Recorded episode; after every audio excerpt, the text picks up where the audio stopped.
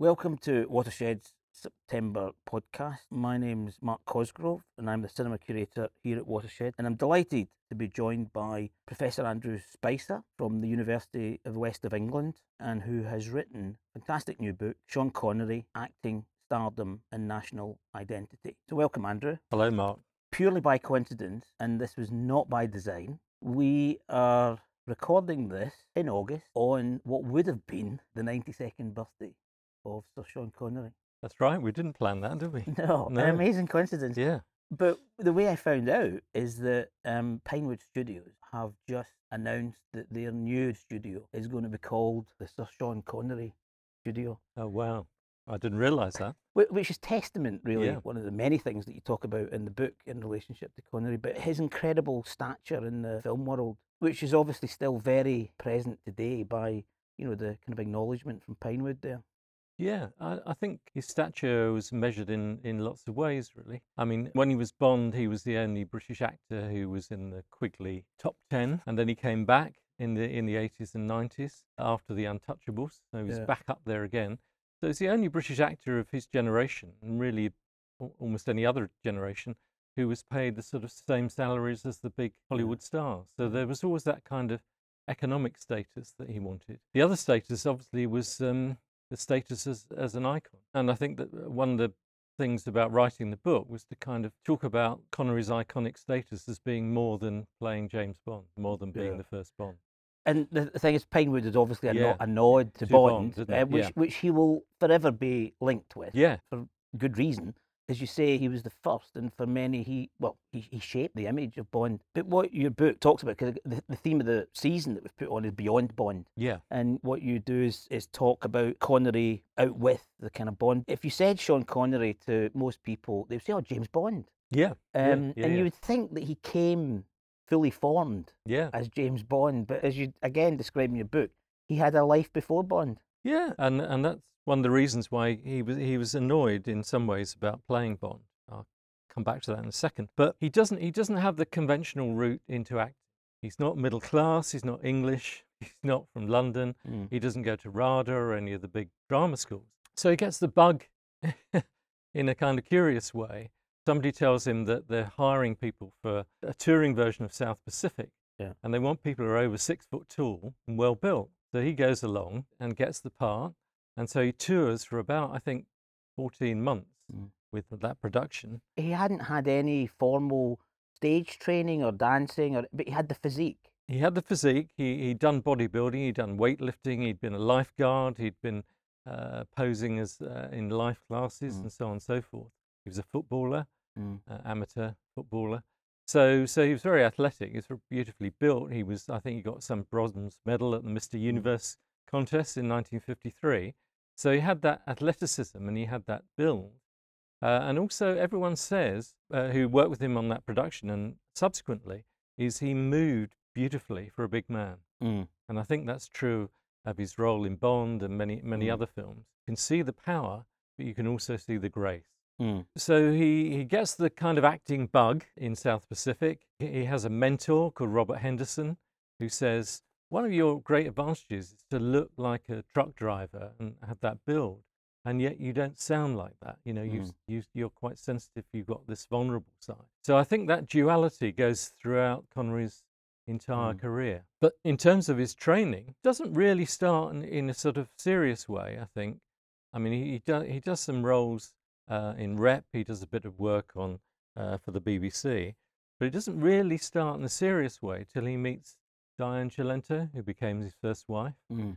and she said, "Well, your accent is still difficult to understand." Of course, you know, Yeah, famously born in Edinburgh, son of Edinburgh, yeah, place that he would always sort of go back to, Yeah. similarly with Scotland. yeah, And at that time, I would imagine there would have been pressure to uh, to have received pronunciation, you know, to do that very English elocution that actors that would have been part of the sort of acting environment, which, as you say, he's he he kind of resisted and drew on his own um, vernacular.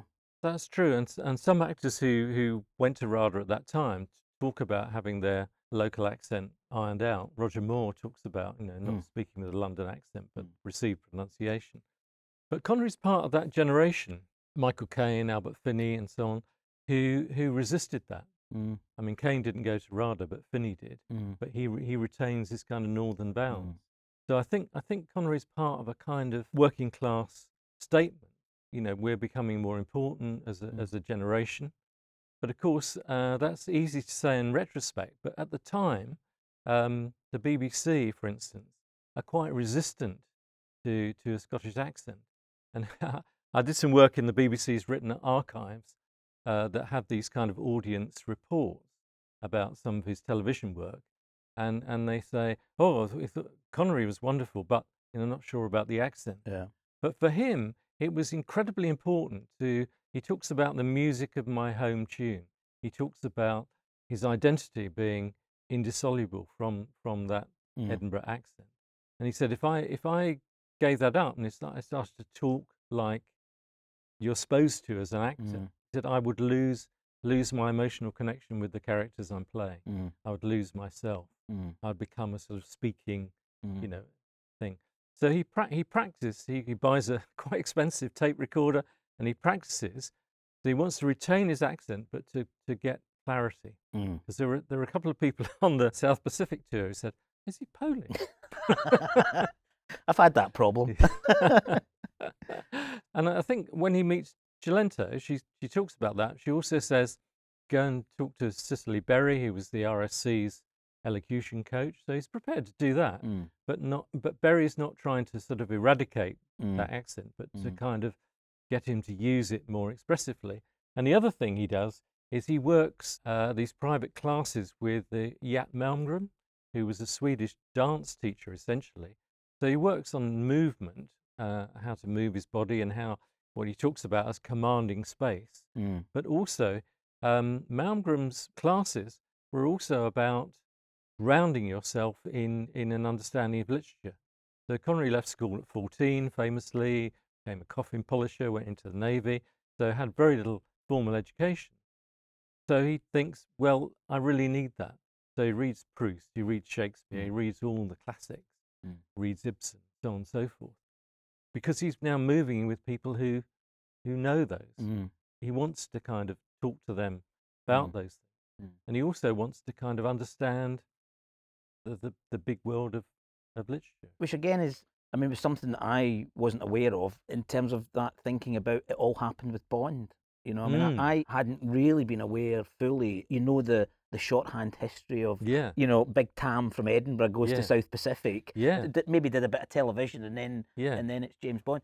But you Yeah. don't get that sense of somebody who wants to find out how it works, what the culture is, you Mm. know, what the, the, the kind of wider world, as you say, holding on to hi- his own source, but also that kind of wider world um, of culture. Yeah, and uh, you know, Connery, Connery's often talked about as you know being very money oriented, but he he was prepared to play a role at the Oxford Playhouse, and turn down a part in in quite a substantial part Mm. in El Cid, Mm. and he's he's at the Oxford Playhouse on sixty quid a week or something, because he wants he wants to to play classical roles. Yeah. And, and El Cid would have been one of the kind of biggest budget yeah, films that was being made, and, been a and, and a Hollywood film being made in Europe. Yeah. huge opportunity for him Yeah. to get himself known out there internationally. And I think the other the other thing uh, uh, that people always kind of elide about the early work is they think it's somehow a preparation for Bond. But what I tried to, to bring out in the book is that actually a lot of the roles he's playing are very non-Bond roles. They're Yeah. not roles where you think, oh, you know, that's Mm. that's Bond in embryo or Bond Mm. in waiting kind of thing. It's interesting uh, because what I get a sense of is, you know, Bond actually took him down a different path. Yeah, That he, you know, he, he would have gone on a different route and Yeah. still have been a great actor, yeah, but maybe have been more, you know, stage orientated or more independent. You know, Yeah. as you as you say with the the working class actors that were coming through that kind of gritty British realism at that time. You know, like Richard Mm. Harris, Mm, Michael Caine, you mentioned. You know that, that Connery would have gone through that as well and have been as as great an actor. mm. But but Bond arrives and Yeah. everything and everything changes. Yeah, everything changes completely. One has to be careful about describing his role as Bond because you can kind of invest it too much with he was always reluctant to do it, and that's not true at all. Mm. He saw it as a huge opportunity, huge opportunity for him. But but let's let's just go back and Mm. think if we can, Bond hadn't happened. It was Mm. it was still Ian Fleming's Yeah. Bond. It was still on the written Yeah. page. and this film is going to be coming out. That's that's the first James Bond with this relatively unknown actor. Yeah. And uh, there's part of me thinks he got the role as well because, frankly, he was cheap. Yeah. So there wasn't a star status within the budget that had to be at a certain level. This what this isn't the Bond that we're thinking Mm. about, Daniel Craig and you know, you, you- you know the, the whole franchise. This is the first Mm. film which may or may not lead to another film and to another film. Yeah, yeah, I, I, absolutely. United Artists are very worried about, about about the film. They pegged the budget just under a million dollars, which is Mm. pretty low. I mean, they wanted it made in color and so on and so forth, and Mm. some location work in Jamaica, but they want wanted costs kept down. And Connery has this brilliant story about uh, they're trying to get the last shot of the day, and there's Cubby Broccoli shoveling sand, you know, on the beach. He says he hasn't done that since, that uh, time. yeah, but it's an ind- it's a brilliant indication Yeah. of how it was kind of pulled together. So he's paid, I think, about six thousand pounds, which is pretty low. I mean, Mm. for instance, Peter O'Toole gets forty-two thousand for Lawrence of Arabia, so you get some idea Mm. of what uh, you know, even the sort of British star gets. And also, um, there's a sense, I think, of will it work? Mm. Because it's quite different from the from the Fleming. I mean, obviously the story is there, but not the character. Because if you read Fleming, Fleming calls him a blank slate. He says he's just Mm. something I pin the action round him. You're not supposed to like him terribly. Mm. But Connery creates this character who's who's very different. I think Mm. you know got got that commanding authority, the threat Mm. that, that they felt he wanted, but also has got this Mm. wonderful droll humour which isn't in the Mm. novels at all. And I know that uh, later on he always wanted to have oversight of the script and Mm. of um, dialogue and of character. He was very, and we can Mm. come on to some of the the issues with Sean Connery in terms of his wanting to control things. Yeah, But but was was he at that stage? And again, it goes back to the reading. I think. I mean, he you know he, Mm. he had read all this work, so he was building within himself a sense Mm. of the craft and the Yeah. art of you know whether it's script writing, dialogue, performance, all of this. And he seems in later films want to implement some of that or get it right as far as he sees it. Did, did he do that in the original Bond? Well, he's got a certain amount of control because um, he's working with the director Terence Young before they go out to Jamaica. So it's a question of who you believe, really. I mean, Diane Cilento said, "Oh, I wanted him to be a humorous Bond." Connery said, "No, that was my understanding." Terence Young said, "No, I brought that to, to Mm, Bond." mm, But whoever starts it, the both of them work on on that character. Mm, And and Young said, everybody says this about Connery. He's very quick study mm, gets it straight away and then he Mm. works with that. So he's got that kind of control, I think, before the actual filming begins. So he's got a sense of that character and how he wants to play it. Because for him, Bond was was not realism at all. It was fantasy. Mm. And in order, he thought, to get get that fantasy, you know, accepted, you had to kind of have a certain detachment from it. mm, So you know, mm. it, Bond Bond is you know a character who who's got this kind of flippancy. Yeah, there's an irony. There's a self knowingness even then. Yeah. I mean, there's an awareness of, of Yeah. what. But I, I, sort of think it's funny that the season's called Beyond Bond, Yeah, and there's us spending all this time talking about Sean Connery's James Bond. Um, and it's, I mean, that's the power though of the Bond yeah. image and the Yeah. franchise. Yeah. So, say one more thing about about Bond. Uh, there's a huge struggle within talking about you know what he wants to control or not. He wants to be a partner because he thinks he's really important to the franchise. Broccoli and Saltzman don't. They Mm, think you're an actor, you can be replaced. mm, Importance is Bond and the formula mm, we're kind of creating around that. So there's that economic struggle going on. The other struggle is around where the series is going, which he thought Mm. too many gadgets, mm, too many stupid explosions, mm, nothing about the character. mm, So he's dissatisfied with the screenplays after Mm. Goldfinger. mm, But also at the same time, as that's going on, he, he's trying to make his mark as not Bond. mm, So he appears in Hitchcock's Marnie. mm, I mean, not, he didn't instigate that. Hitchcock mm. wanted him. He wa- he wanted Bond. Hitchcock Yeah. wanted um, Connery for, for Marnie Yeah, because of seeing him as Bond. yeah. He saw certain things in Connery, or he saw in the role that he wanted Connery to play in Marnie, um, a kind a kind of um, Bond uh, with with this kind of psychological depth. Mm, what, what happens if you do make Bond a kind of realistic character? Mm, What happens to that control and that power and that mm, desire to dominate? mm, What, what's really the basis of Mm. it? So, so Connery is, is asked to create this character of Mark Rutland, very different from, from Winston Graham's novel of Marnie, Mm. which is, I think we've talked about this before, really complex, really disturbing, mm, mm. It's very disturbing, lots of actually. lots of depths to it. yeah. yeah. And as he said, you know, Hitchcock told me how to where to move and where I was where he was going to place his camera, but he never talked to me about the psychology of the role. Mhm. So I think Connery is bringing a lot of himself into understanding Mm. this very complex male character, who, of course, audiences didn't like. Yeah, yeah. and that was the problem about Marnie. That, that, that a lot of, a lot of the reviewers at the time said, "Hang on, this isn't the sort of witty Hitchcock film that we, we thought But- we were getting." But also, it's not the Sean Connery that we that we love in, in No, that Bond film. No, Yeah, he's not whacking somebody through a wall and, and yeah, laughing about it. yeah. You know, this is this is a disturbed. This has got a bit. It's got a bit more serious. Yeah, yeah, yeah. Bond obviously catapults Connery into a different league because of the success yeah, of those Yeah. films, and and then all sorts of complications arise Mm. around authorship, as you've as Mm. you've said, and he gets into famously into disputes with Cubby Broccoli and the, Yeah. the but he, he knows he's you know Bond's there now, Yeah. but he wants to go under around it above it you know he wants to get outside of Bond and as you say he's doing he starts doing other work Yeah. and these are the films that we're going to be showing in the season that we've put on Mm. to accompany the book. The first one um, is The Hill, which I know that Connery talks about as being one of his um, favourite films, one Mm. one that he's kind of most most proud of, which was sixty five, yeah, which is which is right in the, the middle of all the Bond, yeah. you know, su- Yeah. success. Yeah, there are lot, lots of moving tributes in Connery's obituaries. One of the most moving was Jackie Stewart, who saw him quite close to his death.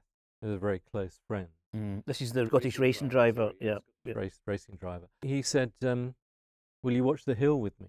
And, and Jackie Stewart watched watched the film with him. Really, I, and I then didn't know he, that. he yeah. came back the following day, and Connery said, "Will you watch The Hill with me?" Because he didn't remember by that Ah, yeah, stage yeah, yeah, That, that, that they just watched it. yeah. So, it's, yeah, it's a film he's incredibly proud of, and very, very deliberate. I think what people call a sort of anti-Bond film. So, how can I appear? How can how can I show audiences that I can really act away from the smart suits and the glamour and the women? Mm. So he's in a prisoner of war camp. He's he's a disgraced. Well, it's all it's all men. It's, an, It's it's an all all men. male environment. Yeah. It is an all-male environment. It's it's it's grueling. I Mm. mean, it's with Sidney Lumet, who's a, an Mm. actor's director. Mm. Um, it's naturalistic lighting, Black and white. black and white, Mm. um, and uh, and it's about the power struggle between the officers in charge of the camp and and the, the group of prisoners who are made to run up this ridiculous artificial mound in the blistering heat because it's kind of you know uh, a way of punishing them and disciplining them and so on and so forth. So Connery is saying, look, I haven't got my Bond wig on.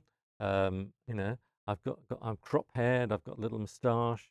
Uh, I'm a working class guy. Uh, I'm very Scottish. Mm. I'm dressed in khaki. Mm. Uh, all those kind of things. And I'm, and, I, and I'm mad as hell. um, yeah, and uh, But it's that anti-authoritarian Yes. thing. What he's mad at is the institution Yeah. of the army and Yeah. the, the ridiculous systems Yeah. that they set in play in order for people to go out and be part of this yeah. force. So you've got this wonderful paradox, I think, with The Hill, that they could only raise the money to make that kind of film on the strength of We Got Connery. Mm. Um, on the other hand, it's a film that, that Warner Brothers, that, that a parent studio, don't really like, don't really know what Mm. to do with. But Connery said, yeah, but it was entered as the British film for Cannes, the Cannes Festival. Mm. You know, it showed me as, a- as a really serious, different kind of actor. So I don't care what it makes at the box office. Whether the other people appearing in it were quite so uh, blasé, I think. But, but for Connery, and I'm earning a shed load of money as Bond. I want to show you I can act Yeah. in a different role. And and then as time goes on, he's obviously getting older. He's he's not um, that lithe, graceful figure that he was in, in the early uh, Bond films. and he, he begins to sort of come out from under the shadow of the Bond franchise, I guess. And with a film like Robin and Marion, Mm. um, another one that was was screening, um, and The Man Who Would Be King, which Mm. which with both of those films you really do get a sense of him, in a way, having fun. Actually, I Mm. think that what he communicates in Yeah. the films is a kind of release in a way, Yeah. and somebody who's very comfortable with you, you know the age that they are. They're not the Yeah. over the over the hill Bond. Yeah. They're actually kind of he's, he's beginning to mature as a as an actor. Yeah, I think there are lots of things going going on there. The first maybe is that uh, there's a group of films. I mean, Zardoz, which I think totally weird, Yeah, we have to But- acknowledge Zardoz actually in the, the but- nappy, the the, the the red nappy. but John Boorman says how extraordinary that somebody will uh, run around uh, the Irish countryside in an Arctic spring, as he said, dressed only in, in a red nappy. Yeah, Only Connery would do that, Yeah. and it's it's sort of testament to it. and nobody would question him. No, no. But there's this. You could call it a trilogy, but they're all they're all made by different companies. Of the Wind and the Lion, and the two the two in the season, Yeah. the Man Who Would Be King, and Robin and Marion. So they're they're all films, as you say, where Connery is comfortable being older men. He's comfortable in costume. He's comfortable in period drama, Mm. uh, and and he's comfortable playing uh, people who actually, when you think about it, are in many respects quite stupid. Mm. Uh, and Richard Lester, who directs Robin and Marion, said, "Well, Connery is one of the few stars," he said, "who who can play naivety and innocence, Mm, strong innocence." mm, Lester puts it. He said that's very rare in an actor. mm. He said that usually a big star like Connery would be much more protective. Yeah, yeah. So yeah. no, no, I don't. I wouldn't say that, or my character wouldn't do that. Mm. But Connery goes with those characters and, and produces these extraordinary performances. I think. Mm. So I mean, it, of the three, his favourite was the Man Who Would Be King, and that's wh- what a role. I mean, he's this sort of ex-gunnery sergeant going around India as a con man with Michael Caine. Yeah, yeah. You know, yeah. and then and then he suddenly. Um, but who in- begins to believe his own myth? Yeah, he suddenly believes he's the second Alexander Yeah. uh, the, you know, the god king. And, and, and he starts to rule this little nation in Kafiristan. And he says, Oh, well, you know, I'll, I'll civilize them. I'll make them a great nation. And then I'll go to talk to Queen Victoria. And he says, I'll stand. I won't kneel. I'll talk to her as an equal about the great nation I've created. So it's this wonderful study in naivety, hubris, strong innocence, uh, and so on all the time. They're a wonderful pairing. All the time, Caine is retaining Mm. this kind of Cockney skepticism. Well, that's clear out with the loot, you know. yeah. Um, and then in Robin and Marion, of course, famously, he's not Douglas Fairbanks or Errol Flynn dancing over battlements and Mm. dashing around with sword. He's this aging, creaking warrior come back from the Crusades, disillusioned, yeah. who who stumbles into the old Sort of out of time and Yeah. out of place and out, Yeah. out of sorts. Yeah, stumbling into his old colleagues, Will Scarlett, and he says, yeah, "What? What? A Mm. legend? I've become a legend. Why?" There's there's a great scene. I always remember it from uh, Robin and Marion when when they're in the encampment in the forest Yeah, and Marion's with them and and they wake up in the morning and it's just them sort of waking up mm. and and you sense an old man waking up yeah, and Rob and he's he's not quite with it. He's No. not you know and and no, you just get that sense of him Yeah. playing with the character and the Yeah. age that the character is and the physicality. yeah. In that scene, there's that wonderful moment where he starts to hitch his smock up, and he thinks, "Oh God, there's a woman here. I Yeah, can't do that. that- I have to wander right. off Yeah, for yeah, a pee somewhere else." yeah. And that's not in the script. I Right. looked very carefully at William Goldman's script, and and Lester, I think Connery liked this, was happy for him to improvise and Yeah. so on and so forth. Which introduces the elements to the character that makes the character more rounded Mm. um, and kind of more honest. More rounded, more honest, and much more sort of appealing because he's Yeah. quite vulnerable. He's always looking for her approval. Uh, Audrey Hepburn has made Marion's approval. know. But, but not the traditional star role, No. male star role, which No. which he, he sort of comes on to later on. And the final film in the series is The Rock, Mm. directed by Michael Bay. And, um, you know, it's one of those films that whenever it comes on, you start watching it and you just can't stop watching it. You've got to watch it all the way yeah. through. But he's he's now, as you describe, he's now the kind of sort of almost father figure. He's, Mm. he's become probably post The Untouchables when he wins the Oscar for, for that Yeah. role in The Untouchables. That he becomes the grand man of Hollywood cinema, and he plays a much more knowing but authority figure rather than the kind of um, naive innocent that Mm, he was in those in Mm. those films from the seventies. yeah. I think um, economically, um, there's quite shrewd casting in, in a lot of those films. Uh, so you've got Connery as what I call the father mentor, Mm. the older man, full of wisdom, still still authoritative, still in command, got that same ironic humour, same sort of slightly abrasive relationship. Uh, and you got this uh, sort of succession of surrogate sons. So in The Rock, it's um, Nicolas Cage. Mm. Mm. In The Untouchables, it's Kevin Costner. And um, in The Hunt for Red October, it's Alec Baldwin. Mm. And they're all kind of, who is this old guy who's bossing me around? But over the course of the film, gradually Mm. they think, oh, wow. He, you know, he, he in a way, he's still James Bond. He's still, he's still that kind of uh, confident character. Still, he's still quite athletic in those films. Mm. I mean, carefully contrived, I'm sure, but still Mm. looking quite athletic. The films enable him to kind of still be a major star, but also um, not have to carry the whole film Mm. in Mm. quite the same way. So, so playing off against the qualities of, of the younger actor who's And and, in and also in all, all of these films, and I was thinking as you're speaking, I was thinking, of course, Indiana Jones. He's Indiana Jones's father. exactly, Um, but he's a, he, but he's always a learned character. yes, You know, he's always a well-read. yeah, You, you feel as though he's playing chess with people. He's kind Yeah. of one step. So he's, he's always got that, that element to his Mm. character, which is the cultured, well-read um, person. Yeah, and that goes back to what we were saying about those early roles in acting, where he was desperate to read as much as Mm. he could, and that goes through him all through his life. A lifetime achievement award, I think he says. Well, do you, do you know the most important thing that happened in my life? I, I, I suppose everyone's thinking, "Oh, when you became Bond." s-" He Mhm. said, "No, when I learned to read."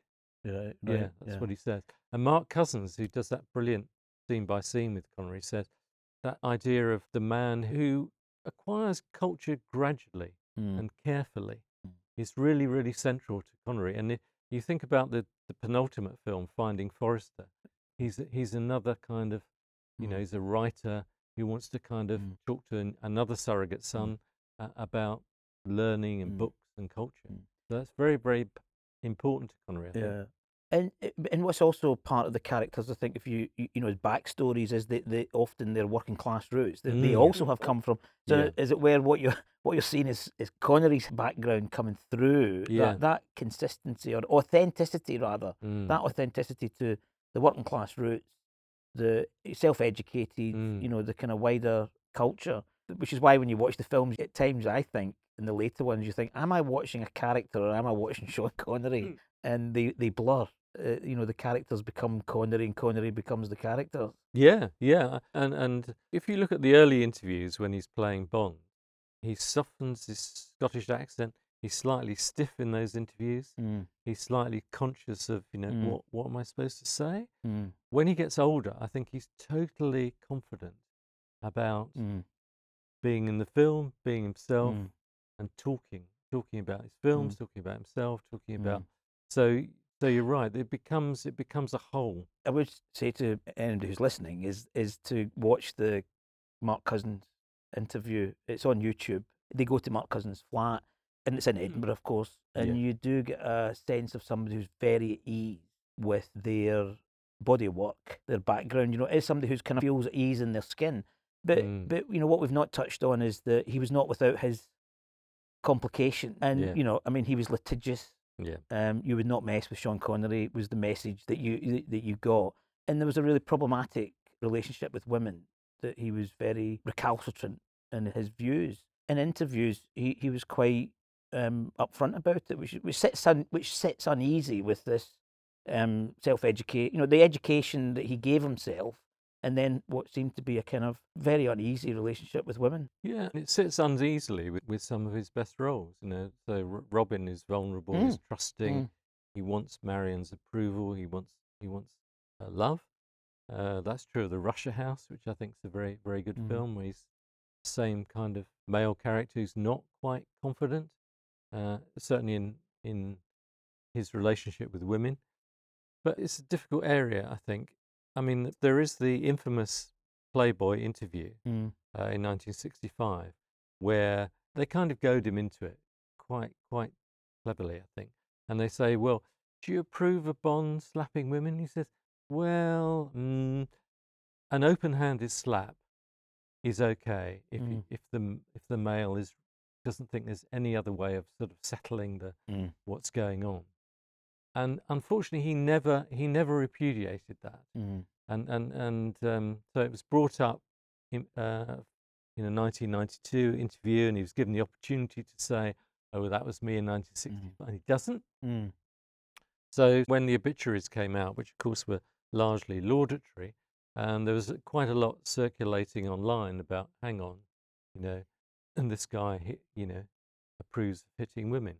It's very difficult to read section of uh, Diane Cilento's autobiography, My Nine Lives, when she talks about him hitting her. Uh, and, Mm. and, and she doesn't talk about an open handed slap, Mm. she talks Mm. about a punch. Mm. And you think, hang on, this isn't, this isn't a woman trying to get her revenge on Connery, because there's sections of My Nine Lives where she talks, you know, about helping him with Bond, how much she admired him as an actor, Mm. all those kind of things, and how much she was in love with him. So you think, hang on, I, I kind of believe that. Mm. Kind of believe that was that was true. Mm. And so so you have got this kind of dark side of Connery. And I go back to this point that it doesn't seem to match the sensitivity he he often shows in in his Mm. acting roles. And and and also, um, you know, you talked about the, uh, you know, the the greatest thing that he felt he'd done was to read, Mm, and and he was very active in supporting education in Scotland as well. So, mm, so he put a lot of Mm. money um, Mm. into. I mean, there's complications in terms of his relationship with Scotland because yeah, yeah, yeah. famously he, he's he, He's he, an um, exile. He, he was a tax exile Yeah. supporting Scottish nationalism, and he Yeah. got there was a lot of criticism for that. Yeah. But he put a lot of Yeah. money, and I, I think I may well have benefited actually from the trust that he set up. Ah, I think I applied in the early days right. to get into the film business and applied for Mm. some money from the trust, um, and it's there to to better people. And it's Yeah. just that's where again where it sits uneasy. You Yeah. just you know you just think Yeah. it's a trope associated with a particular moment in time. Yeah. And with the whole betterment side of things, you think, well, surely you know that would have been uh, countered in later years. Yeah, let's dwell on the, the trust for a second, because you're right. I mean, he's the most famous SNP supporter. He gives the SNP a lot of money. Mm. He's quite instrumental, most people say, in, in helping to set up independent Scottish Parliament, 1991. Mm. But maybe his greatest legacy in that sense is the Scottish International Education Trust, which he sets up in 1971. And he does it on the proceeds, the huge salary he's paid for coming back as Bond in Diamonds Are Mm, Forever. mm. He's paid $1.25 million, Mm. which not even Richard Burton or Elizabeth Mm. Taylor could get. And he, th- he thinks, well, it's not about the money, it's about what I can do with that money. Mm. So, so he, he sets up the trust with, with that money. He asks Jackie Stewart and some other Mm. sort of Scot- rich Scots people to, to kind of come in with him and use that initial money to leverage uh, other money. Scottish International Education Trust is still still going on. So you benefited. Uh, a PhD student I had a few years ago said, "Oh wow, wow! I got two grants, which enabled me to to, to, to be here today." Mhm. So so there's a huge legacy Mm. of that, and I just think it's brilliant, in a sense of having your revenge on the English, on Bond, on the whole apparatus of, of cinema. You know, you think Yeah. you think what I really want is that 1.25 million. No, what I really want That invest that in an educational trust for Yeah. underprivileged Scots. Yeah, and yeah, I just yeah. think that's Yeah. the whole conception is just absolutely brilliant, Yeah, yeah. brilliant. Well, I, I think we have to leave it there. The the films are going to be screening um, throughout the month. If you go to watershed.co.uk, you'll be able to find out more. And Andrew, you're giving a talk as well before the first one. And I really do recommend the book, Sean Connery, Acting, Stardom and National Identity. N- not only for a great insight into a great actor and a complex person, but also as as a an insight into the industry and the industry changes that were happening. Because of course, something we didn't talk about, but is the big shifts that were going on in filmmaking and in Hollywood and the studios. And Connery was very much at the forefront of putting the actor centre stage and all sort of dealings. So I really do recommend it, and that's all for this month. See you in the cinema.